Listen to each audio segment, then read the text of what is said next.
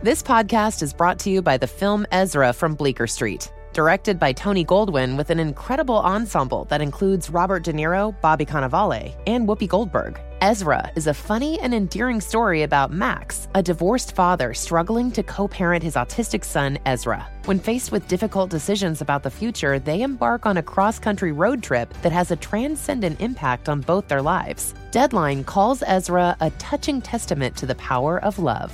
In theaters May 31st. Pampers Cruisers 360 is the must have diaper to help keep your baby from taking it right off, which, if you've experienced this, can lead to complete chaos. With its 360 degree stretchy waistband that moves with your baby for a comfortable fit, your active baby can move freely. Think of it as baby yoga pants. Cruisers 360 offers a gap free fit and has a blowout barrier at the back of the diaper to help stop any unwanted disasters. The best part? That stretchy waistband makes it so easy to change your wiggly baby, who is always on the move and can't be stopped. Just rip the sides to remove and roll it up with the disposal tape on the back. Voila! Pampers Cruisers are available in sizes 3 to 7 and now feature fun new prints. Pair with new Pampers Free and Gentle wipes, made from 100% plant based cloth that grips the mess without fear of tearing. With free and gentle, mess meets its match. For trusted protection, trust Pampers, the number one pediatrician recommended brand.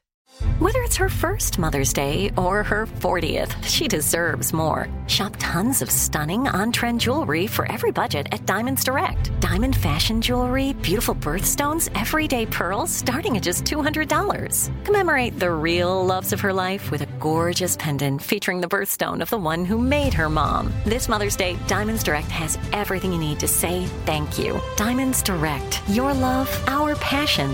Online at diamondsdirect.com. Hi, this is Laura Vanderkam. I'm a mother of four, an author, journalist, and speaker. And this is Sarah Hart Unger. I'm a mother of three, practicing physician, and blogger on the side. We are two working parents who love our careers and our families. Welcome to Best of Both Worlds. Here we talk about how real women manage work, family, and time for fun. From figuring out childcare to mapping out long term career goals, we want you to get the most out of life. Welcome to Best of Both Worlds. This is Laura. This is episode 92. Today we're interviewing Audrey Monke. I say that wrong in our actual segment, but uh, she forgives me, so it's all good.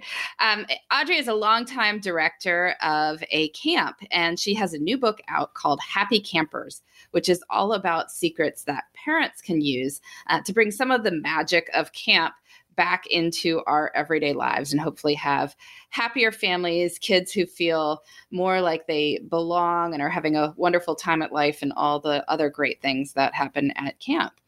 So we thought we'd open this episode by talking about our own camp experiences and you know what we're doing for our, our kids too. Sarah, were, were, you a camper? Did you, did you do much camp when you were a kid? I was, but I was a day camper. Okay. Yeah, I, I attended the same it was at a local private school uh, outside of Philadelphia. Not one that I attended. I went to public school, but this school had a camp and it was very well run. And I think from the ages of maybe eight, seven or eight to 12, I was a camper there. And then I went straight into the track where you become like a CIT and then an assistant counselor. And I ended up working there almost every summer until I was old enough to go to, I think we both are governor's school. Well, you have a different system in your state, but to a state program that was free. Um, my parents were willing to pay for day camp, but they were not particularly eager to shell out for expensive overnight programs or those pre-college programs, which I know you're going to talk about. I remember asking to go to one at like Johns Hopkins because you took your SATs and if you get a score, you could get in. And I'm like, I got in, and they saw the price tag and they're saying, Yeah, no, you're working. so um, no, and that's okay. It all turned out very well, and I think they were probably saving for college, which they funded in full. So there you go. Thank you, parents. Um, but no, I did not go to overnight camp.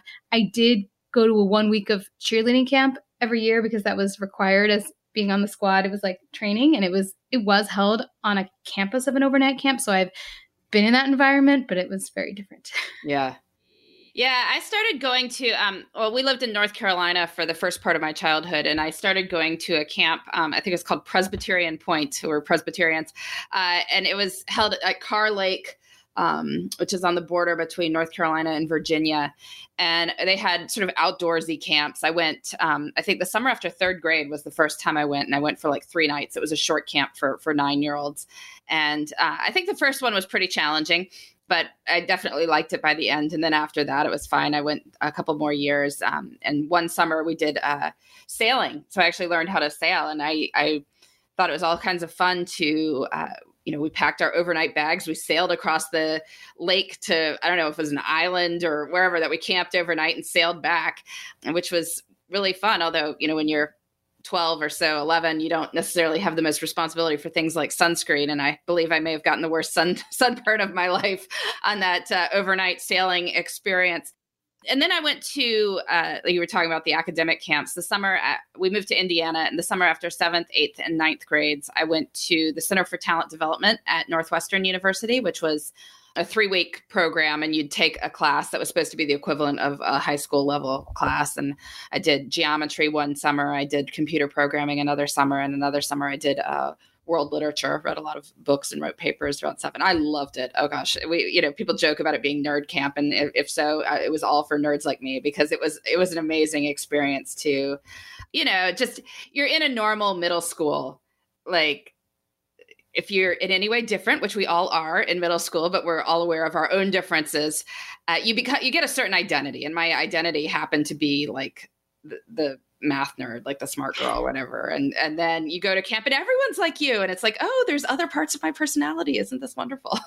So i really enjoyed it and, and was you know challenged in all kinds of great ways by the classes that i just wasn't being challenged in my middle school um, back in indiana. So it was it was a really great experience.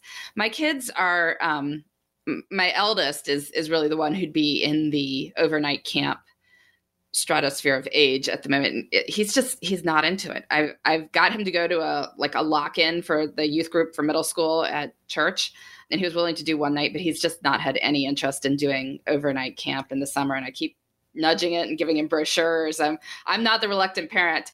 What about your second child though? Because actually, I, he's hitting the realm where some of his friends may be attending. Yeah, I think that may happen soon. So far, he's been doing a um, a, a, camp, like a programming camp that that is around here, and he's doing three weeks of that this summer, and it's I think a really well run one. So, but maybe next summer he'll want to do something that's that's overnight because I think he would really like it. Isn't it kind of sad for us that being a nerd is cool now? Yeah, so maybe I don't know. We were we were just early, Sarah. yeah. um, yeah. So, what are you guys doing? Uh, well, my kids are definitely not quite old enough. I guess there are some seven year olds who go to overnight camp. Um, my seven year old is not of that ilk. um, so we are doing the local JCC day camp, which is a very popular option. They have swimming every day and a number of field trips. And uh, this will be a new camp for them because we did move. So different kids, but I think they'll have some of their classmates there. Uh, Genevieve is too young, so she will be home. Yeah, that's true. Yeah, you're not packing Genevieve off to camp. I guess she's got to be weaned yet for that to happen, right?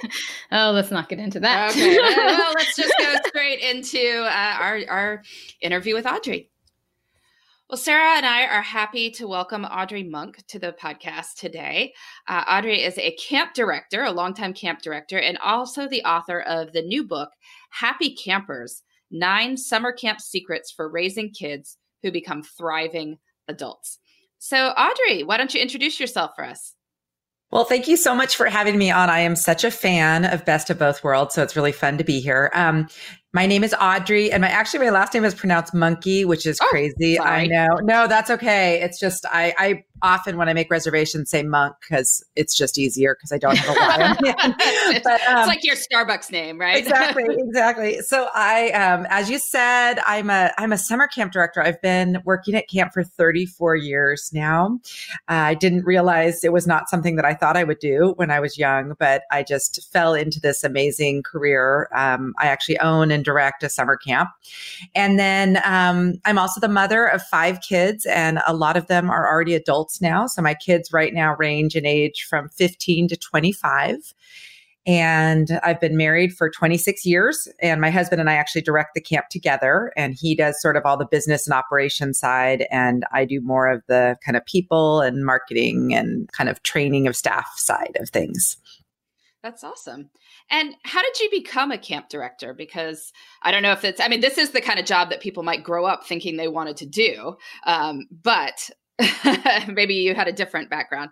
Oh yeah, no, I would never have thought of it as a career. I didn't even know it existed you know, as a kid. Um, really it was um, i think it's just one of those things that was kind of meant to be I, I attended the camp that i now own just one time when i was a kid and when i was in college i knew i wanted to do something working with kids i thought i probably wanted to be a teacher and so my sophomore year, I went to the Career Center to look up different camps because I thought it would be great to get some experience working with kids while I was in college before becoming a teacher or whatever else I was going to do. And this is in 1986. So, so this was pre internet, pre computers. So I went to the Career Center and there were these big binders with brochures from all the different camps. And I was flipping through and I got to my camp, Gold Arrow Camp, and I was, I had this like, oh my gosh, I remember going to this camp. It was so much fun. I loved this camp. So I applied for a job, and um, the camp is on a lake, and so they need a lot of boat drivers. And my background, I grew up in a in a family where we did a lot of boating. My dad always loved like water skiing and boats, and um, I had a little Boston whaler that I used to to I learned how to drive when I was young, and so anyway, I was it was a natural. I, I got a job as a water skiing instructor in 1986, and when I arrived at the camp it was the very first summer that the founder of the camp wasn't there because he had passed away in the December December of 1985. So his wife was still running the camp, and um, it was just so I I got there, and I mean, this is a big part of my why I wrote the book. The feeling there of connection and belonging was like nothing I had ever experienced before. So I had been, you know, in a great high school. I was at college at the time at Stanford. I come from a really nice family. But this place and the feeling that I got that first summer in 1986 was like nothing I've ever. It was just so great. I just loved the people. I loved the focus and what we spent our time doing. It was just so different than the kind of overachieving, overdoing everything culture that was my life in the 80s when I, you know, I went to a college preparatory high school and then I went to Stanford and I was like, go, go, go, do all these things. And I got to camp and I was like, oh my gosh, this is like so much better. well, is that why kids like camp? Is it that sense of belonging and being good just for who you are and that sense of friendship? I mean, what is it kids like about camp? Um, there are a lot of things, but you that's exactly it. I think it's um, it's a break from all the pressure that they feel in their regular life. I think everyone's sort of feeling this like amped up kind of sense of overwhelm right now, parents and kids and kind of everybody. We're all sort of running around and it like that movie The Race to Nowhere. I feel a little bit like that. Like everyone's kind of spinning and and the internet, while it's been great to have the convenience of email, I think it really shifted for people just this feeling like you're always on and there's always things to do and oh my gosh you're always behind kind of and i think our kids have gotten that from us too because they're growing up in the same time. So what i hear from kids and i actually did research on this and the american camp association has also done research on it is that they do feel a greater sense of well-being more happiness when they're at camp and as a result of being at camp. Well, we're definitely skipping ahead um, in my questions that I had for you, but you know, one uh, sort of to me, parents have. I'm a physician and I take care of a lot of kids, and the parents will say, "I'm sending them to camp specifically to untether them from their device." so are you is that can does that continue to be a major benefit of camp that maybe wasn't even anticipated 20 years ago and i'm hoping that you're going to tell me that camps are not starting to trend towards allowing electronics because i do think that seems like one of the most beautiful healthy things uh, about the experience for kids today Yes, I think one of the reasons, I mean, camp has always been a great experience for kids, but now it's becoming, I think, even more vital, uh, getting them outdoors and yes, getting them unplugged. And I will say that my camp and most camps, do not allow devices and it really is truly an unplugged time. But it does vary and it's something that parents really do need to ask about. Uh, for example there are you know sports camps that go on for a week where kids have you know use their devices during off times. I think it's a really critical thing at camp to not have the devices or any kind of screens because it's the opportunity then for the kids to get the connections and create the community. And if you have your phone and you're in a new place, the tendency for adults and kids is to default to looking at their phone because you're, you know, you're nervous in a new social situation. So it's really important to force all of us, adults and kids, to be without our screens just so that we do focus on our face to face interactions. So, yes, I am a huge proponent. I've written a lot about being unplugged, and that is one of the reasons I think kids do feel better while they're at camp.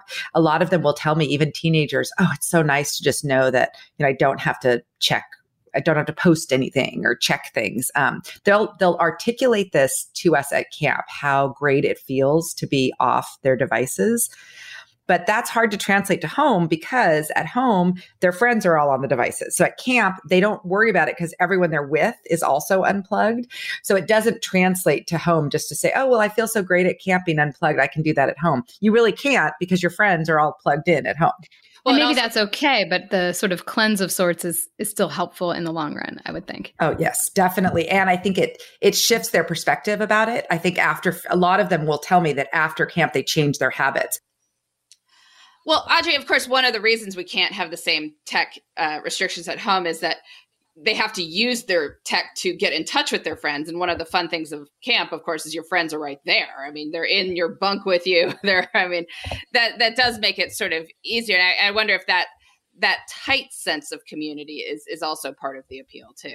Oh, definitely. I think that kids rarely have the opportunity anymore to just hang out with friends and just be with them for an extended period of time without any end goal. So they have friends that they go to soccer practice with, or, you know, it's just now it seems so complicated to get play dates. Whereas we used to just play more. I think camp goes back to kind of more the old days where you're just together and you're just playing and, you know, they're playing cards and they're just having fun together and just being together so much more. So I think that's why they really feel like they make better friends at camp because of that. It's so intense, even though it's just a week or two, but they're together the whole time. So what can we do as parents to to have some of this this camp magic in in our own lives to have um, happy campers in our our own homes? What are some practical things we can do? Well, I really think I I came to the conclusion after working at camp for about 10 years that you really can just use a lot of the same camp practices at home to get some of the same results and that's sort of why I ended up writing the whole book was just that the little activities and regular habits that we do at camp can easily be incorporated at home by parents. Give us some examples. So, one thing that is a practice at most camps is some kind of daily sharing. So it might be, you know, that you're, it's whether it's at a meal or a circle time or a campfire where you go around and everyone has the opportunity to share something. So it might be that you share the same thing every day, like your high of the day and your low of the day, or it could be a question that everybody answers. It's just, there's usually some kind of daily sharing that gives everybody in the group an opportunity to talk. So whether it's the quiet one or the loud one, everybody has a chance to share. And this is a really important practice because in any group, and this would be the same at a work group or your family, there are people who tend to talk more and dominate conversations. And that can happen with kids as well. And so you might end up with some kids who are not really as included in a conversation because they haven't been asked to share. So when you have the leader and at camp, it's the counselor, at home, it's one of the parents saying, okay, we're all going to share this. And then everybody has a chance to share. Not only are is everyone feeling that sense of, oh, people are listening to me and want to hear my story. But you're also helping the kids who tend to not be good listeners learn to listen to other people. so you're also building an important social skill. So it's like a two, it has a, a dual purpose that it's both helping the kid who's talking and it's helping the kids who are learning to listen. Yeah, that's really cool. And one of the things you talk about in the book is is as a parent thinking of yourself almost as kind of um, the social skills coach uh, for for your child, which I'm, I'm, sure is not the sort of coach that many of us think of ourselves as as being. Um, many of us working ourselves on our social skills, not necessarily geniuses in that regard. so, uh, what does it mean practically to help coach your children on social skills, and and how does this relate to what happens at camp as well? well I love this concept because I feel like so in other places, like in sports or school everyone's focused on usually like academic performance or athletic performance and no one's really thinking of social skills as being like the top priority. And even parents generally don't feel that way. Like they don't start the day thinking okay i need to really make sure that today my child gets some opportunities for social skills development. But at camp that is 100% what we're about. We're not thinking about academics. We're not thinking about you know the sports stuff um, at least at traditional programs. And so our whole focus, what we're talking about with our counselors before camp starts is how are we going to build the connections? How are we going to help kids learn to be better friends? You know, and so that's our focus. And I love that that's what we get to research and study and practice at camp. And I've really figured that after being at camp for so long, I mean, kids are with us for a couple weeks, but they're with you all year. And so this kind of focus on relational skills needs to be all the time, not just when they're at camp. And, um, you know, it's, you know how schools go through these phases where they were really focused on character development, character counts. Well, now the big buzzwords is SEL, social emotional learning, because they've realized that kids aren't going to learn at school if they don't feel that they belong, if they don't feel like they can talk to the person next to them and communicate with their teacher.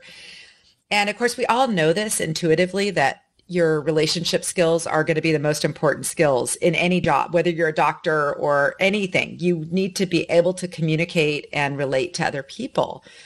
And I think parents could spend more time focusing on that because I think if you spend your whole day worrying about like helping them with their math, for example, you could spend an hour helping them with your their math, or you could have a um, a family dinner together where everyone's a- asking each other different questions. And that family dinner together could end up being more valuable in the long term. I love that. So, as you mentioned, many, many kids love camp. Do you have tips for kids who might not love camp? Do you see that? Do you see that change? Does it relate to age? Talk about our reluctant campers. Oh gosh, it's my they're my favorites.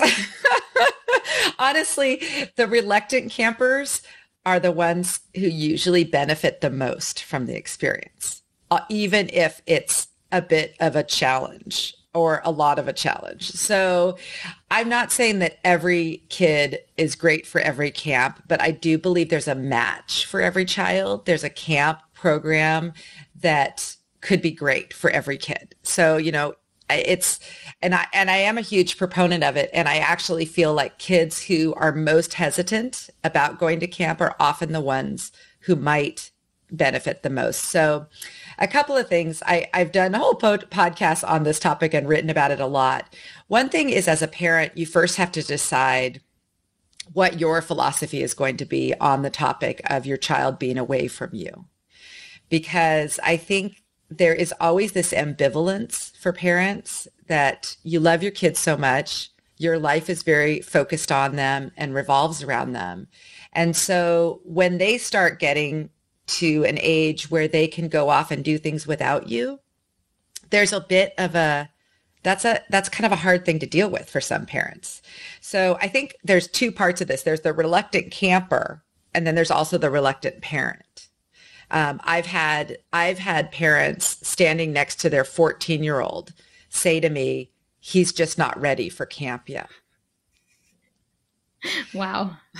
And so, and that's the that's where we have to really think about: is it really your child who's not ready, or are you not ready? And are you communicating to your child, you know, whether you're doing it consciously or not, that they're not ready? Because that's a big thing for parents. Our kids, I don't know, you know about mirror neurons. They get so much just from looking at our facial expression.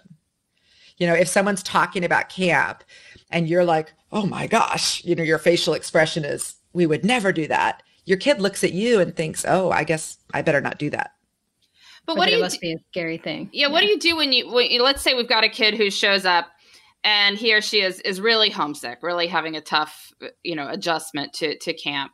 How, how do you um, work with those those campers and help them have a good experience?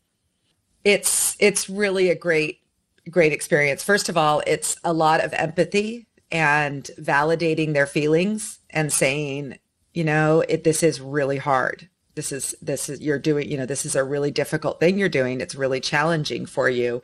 Um, we talk a lot about where are you feeling it? You know a lot of kids get stomach aches. They get actually you know symptoms from feeling homesick. We talk about what they love about home and how great it is that they have such a nice family and home that they would miss it. We talk about how everybody misses home, even adults. When you're on a trip, there are things you miss about home. You look forward to getting back to your own bed and your own routine and and then we also just talk about different, we help them strategize different coping mechanisms for dealing with the difficult emotions that they're they're facing and kids are really smart. We actually do a lot of prep work too ahead of time. So especially with parents who anticipate that their child will have some difficulties with the separation talking to them a lot ahead of time and normalizing those feelings because part of the problem for kids is if they feel like they're having this really terrible feeling and it's really uncomfortable and they're not used to being uncomfortable, they think it's so bad that they just must get out of it immediately. But if the parents have communicated ahead of time that it's normal to sometimes feel that way and it's okay and they're confident that they'll be able to work through those feelings, that's huge for kids. Even the most homesick kids, if they get the message from their parents that their parents are sad, that they're feeling so sad, but are really confident that they can work through those feelings, that's a great thing. And that's, we always tell parents, never do a pickup deal. You know, never say, I'll come pick you up early.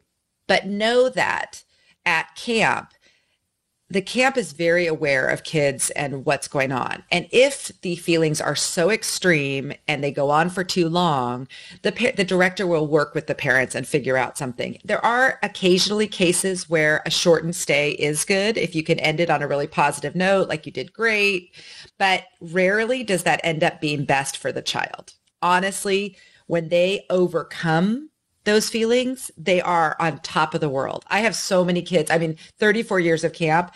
I have, you wouldn't believe some of the things kids have said to me about how, I mean, I can't do this. I'm not a camp person.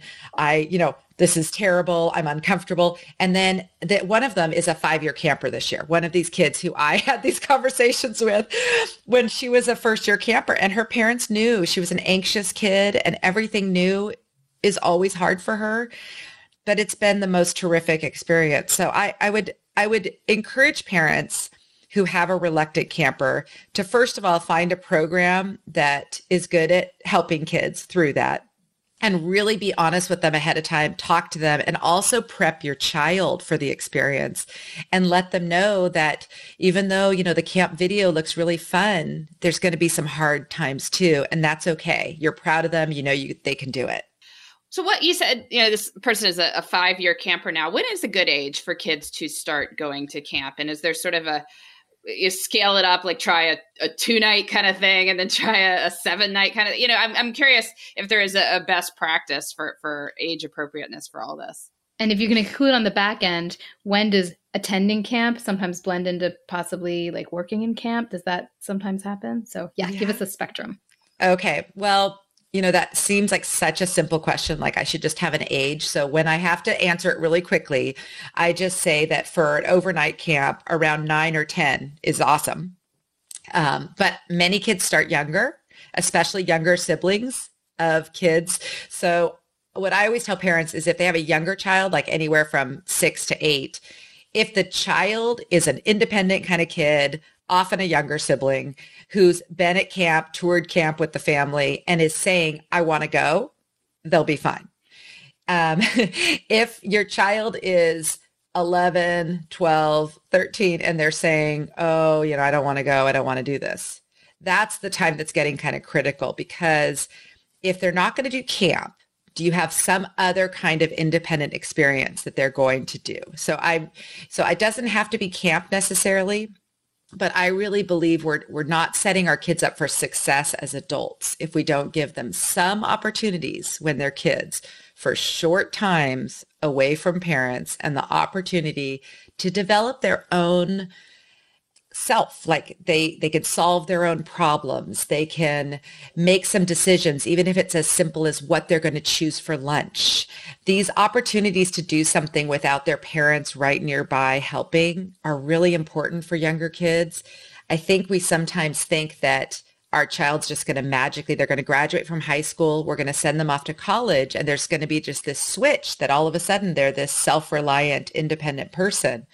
And that's not what's happening a lot of kids are struggling at 18, 19, 20 because they haven't built up those skills that they need to be okay away from parents. So camp to me is just this really short, easy way to start developing those skills younger so that by the time you get to these bigger life adventures like college or maybe studying abroad or other things like that, they feel more prepared they might still struggle in some areas, but they at least have built up this confidence. Well, I've been to camp. I've done this. You know, I can do this too.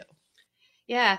And a lot of your employees are on the young side, right? I mean, that's part of, you know, managing a camp. So could you talk a little bit about them? And in particular, I bet we have some listeners who are managing younger workers, um, many people in, in some of their first jobs. Uh, what have you learned over the years for, for making that a good managerial experience and a good first job experience for people too? Oh, I, the counselors are great. I think we automatically get just fantastic people who want to work at camp. Because when you think about it, they're 19, 20, 21, 22 year old college students who have chosen, after being at college all year, to come work at camp during the summer. So just that alone is a good indication that both they and their parents are comfortable with their own kind of doing their own adventures, doing their own thing. I, I, think a lot of parents would say, Oh, I want you home for the summer. You've been away at college. You know, a lot of parents would think that. But a lot of our counselors were campers themselves. And so the parents recognize the benefits of the experience and are okay with them being gone because counselors work the whole summer. It's like a 10 or 12 week commitment.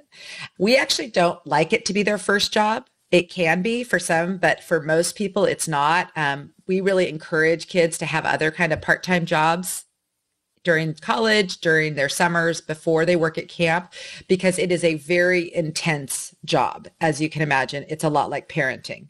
Very little time off, very intense. Um, it's an intense load physically and emotionally taking care of kids 24 hours a day. And so it's it seems kind of like I think people sort of romanticize it like, oh, a camp counselor, how fun. It is fun. It has a lot of very rewarding parts, but it's also extremely hard. Managing a large group of kids, uh, keeping your, maintaining your emotional regulation, not getting upset by annoying behaviors. They have to learn how to clean up, throw up, and deal with like parenting type issues. Um, it's a great experience. They learn so much, but it's also hard. Yeah, I can imagine that would be, but but rewarding. Same same way, and and learn a lot of job skills for the rest of your life. Um, so we we always end our our interviews with uh, doing a love of the week. So Sarah and I can go first uh, because that gives people a minute to to think of something. So so Sarah, what what do you have for us this week? I now regret not choosing like a camp related love of the week. If you want. That's okay. Uh, this is actually the first podcast we're recording on my new laptop, and I'm kind of in love with it because it functions beautifully and it's cute and has this useless but very pretty light it up bar in front. It's the new MacBook Pro, and yeah, it's definitely my love of the week. Yeah, I um I've been uh, enjoying my MacBook Pro too, though I think I should uh, say something camp related for um. we I, I, like my my uh, camp spreadsheet that I come up with every summer. Yes, that uh, has the kids' names on the top and the weeks of the summer down the left. And this is how I organize the summer of like, okay, well, who's got enough stuff for the summer has too much stuff for the summer and when, make sure that our vacation weeks and other things is going in it, it's just very quick can see the whole thing and you know make strategic choices like you know not put three kids in three camps with the same drop off time, but they're far from each other uh, during the same week. That's that's kind of a rookie mistake. I'm kind of trying to get away from away from that one. All right, so Audrey, how about you? Oh, I've been anticipating this because oh, I listen yes. to your podcast every week. So um, I was debating between two. So I guess I'll share. Um, one is I can I do two? Sure. Yeah. Okay. So one is I don't know if you guys do Goodreads, mm-hmm. but I love Goodreads.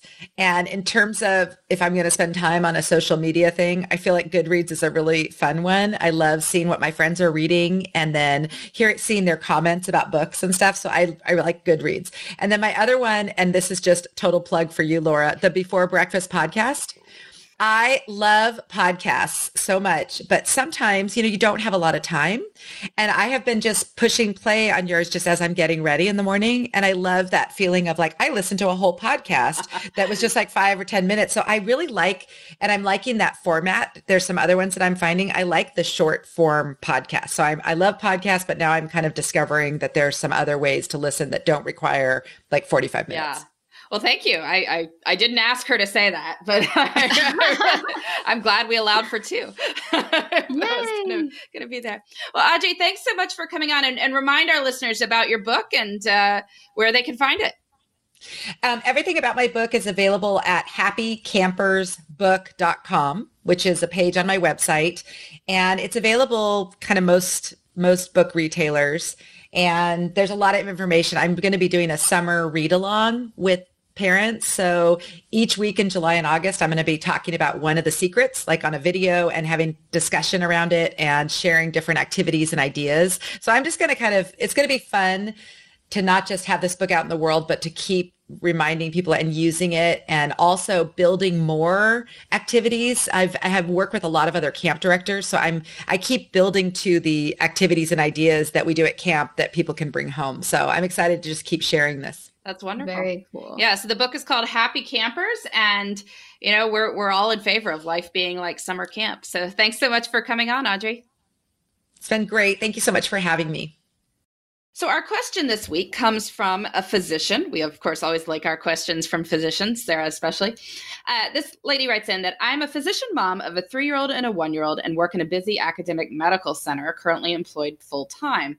As part of her job responsibilities, she's required to be on call every third night and work every third weekend, which, as she says, has become increasingly exhausting over the past few years, as you know, she has a three year old and a one year old, and led to significant burnout.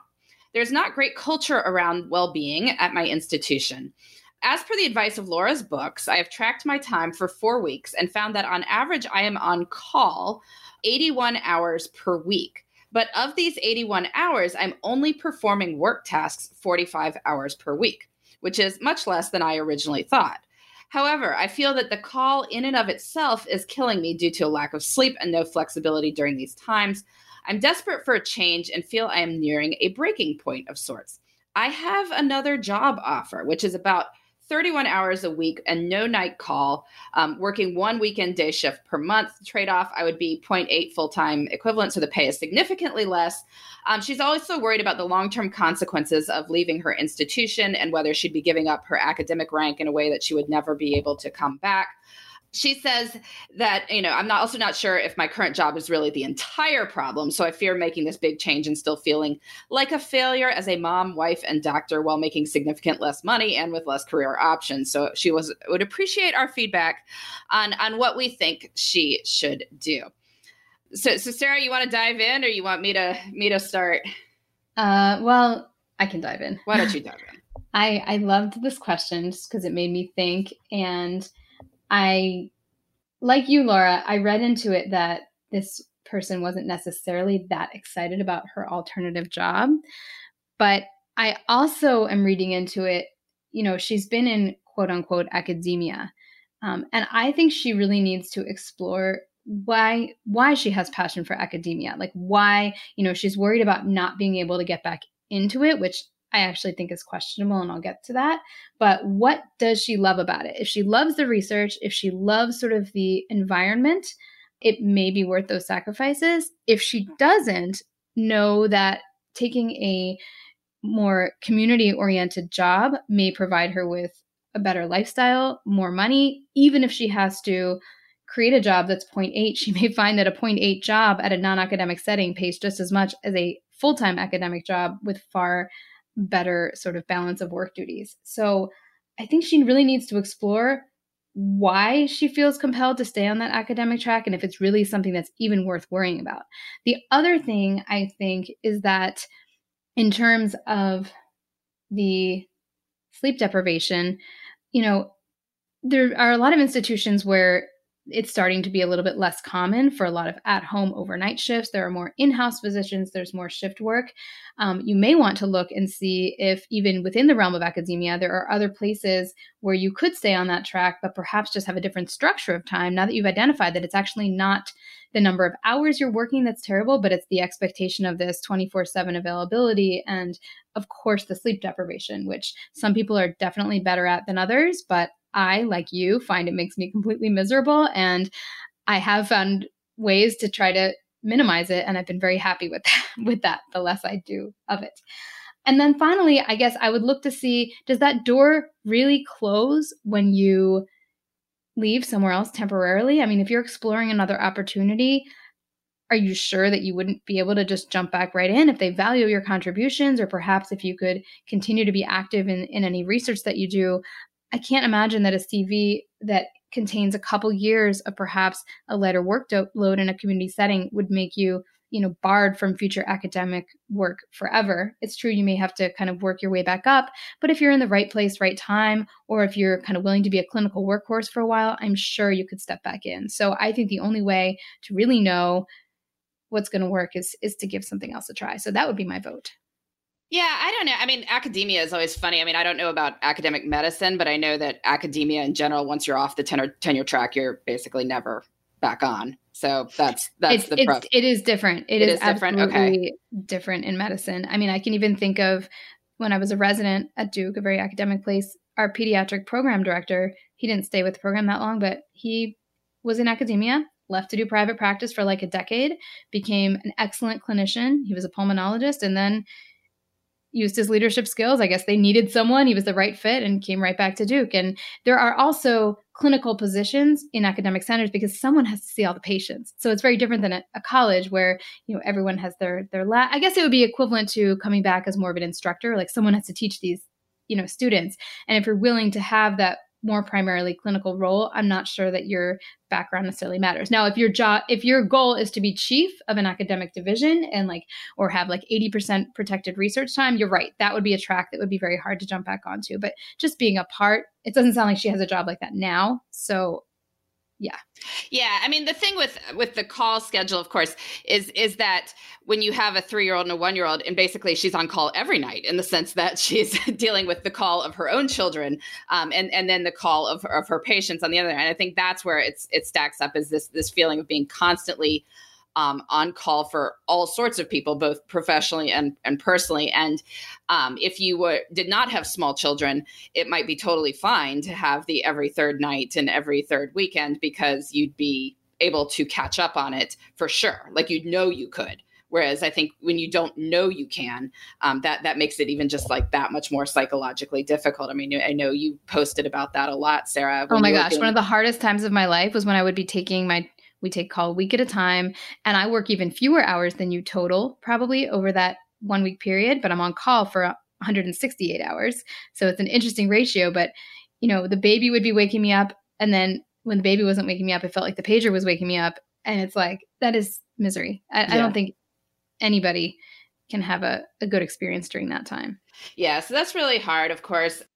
I think it was good that she saw that the work tasks consumed 45 of the 81 hours because then you can start of at least ask the question of like, well, what can I prioritize during the other times? I mean, obviously, sleep you want to prioritize during the overnight shifts, um, but maybe you could give yourself permission to read or something like uh, give yourself a lot of reading time or something as another thing you could do.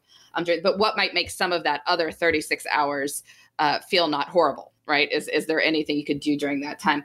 I mean, as for the question of should I take this other job, I mean, I think when you are facing extreme burnout, you can kind of grasp at anything. And it sounds like from this letter, she's not excited about this other job. It's just that it's not her current job. And so she's like, I got to do something.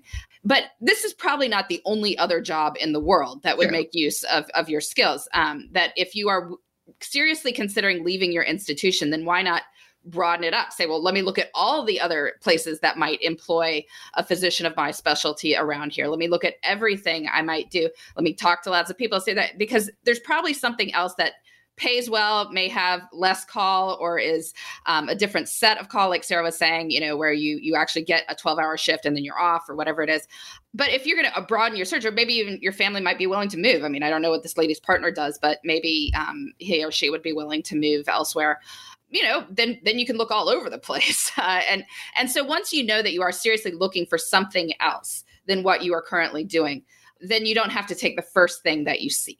Because if you're not excited about it like you still have to do the stuff of your job. Like you can't only live on lifestyle. Uh, and and what that i think would be one of the points we we see a lot in, in best of both worlds is people are unhappy about the lifestyle.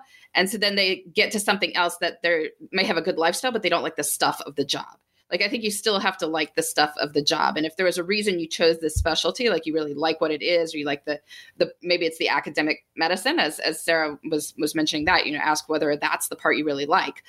You want to make sure you're still doing that because you still have to like your job whether you're doing it for 30 hours or 45 as part of an 81 hour you know call schedule. Uh, so, so I think that that's a separate question, and you need to look at both. And and if you are seriously considering leaving your institution, but you're not, you know, thrilled about this other job opportunity, maybe broaden the search and see what what you can come up with.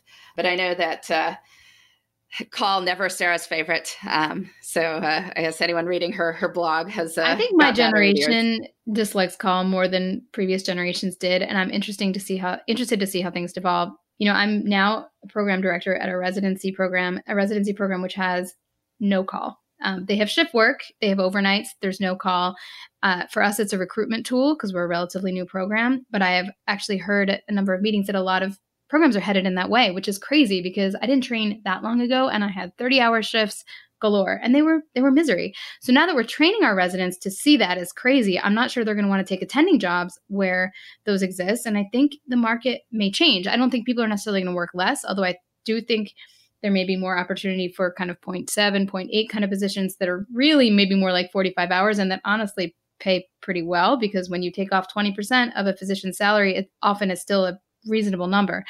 But yeah, I do think this is going to be an area of a lot of change in the next decade or so. Yeah, so stay tuned for that. Well, this has been Best of Both Worlds. We've mostly been talking about camp, but also some here about call schedules and, and lifestyle related to that. Tune in next week for more on making work and life fit together. Thanks for listening. You can find me, Sarah, at theshoebox.com or at the underscore shoebox on Instagram. And you can find me, Laura, at lauravanderkam.com. This has been the Best of Both Worlds podcast. Please join us next time for more on making work and life work together.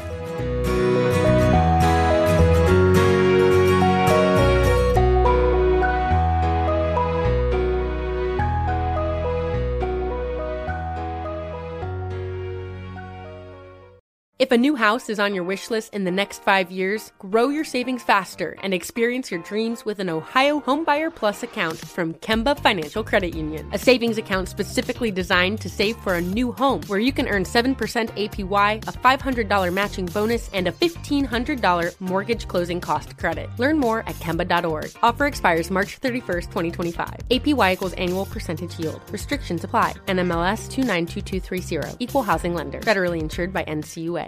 Become a part of the fast growing health and wellness industry with an education from Trinity School of Natural Health. Trinity graduates can empower their communities through natural health principles and techniques, whether they go into practice to guide others toward their wellness goals or open a store to sell their favorite health products. Trinity grads are equipped to change lives. With 19 online programs and flexibility to fit your busy schedule, including the popular Certified Natural Health Professional you can get the training that helps you turn your passion into a career. And here's the best part you can earn the certification in less than a year. From herbology to naturopathy and health coaching, Trinity allows you to make a meaningful difference by helping others live healthier, happier lives. Don't wait any longer to pursue your passion for natural health. Enroll today at trinityschool.org. That's trinityschool.org. Live Nation presents Concert Week. Now through May 14th, get $25 tickets to over 5,000 shows. That's up to 75% off a summer full of your favorite artists like 21 Savage, Alanis Morissette, Cage the Elephant, Celeste Barber, Dierks Bentley, Feid, Hootie and the Blowfish, Janet Jackson, Kidz Bop Kids, Meghan Trainor, Peso Pluma, Sarah McLachlan. Get tickets to more than 5,000 summer shows for just $25. Until now through May 14th. Visit LiveNation.com slash Concert to learn more and plan your summer with Sean Paul, Sum 41, 30 Seconds to Mars, oh, and Two Door Cinema Club.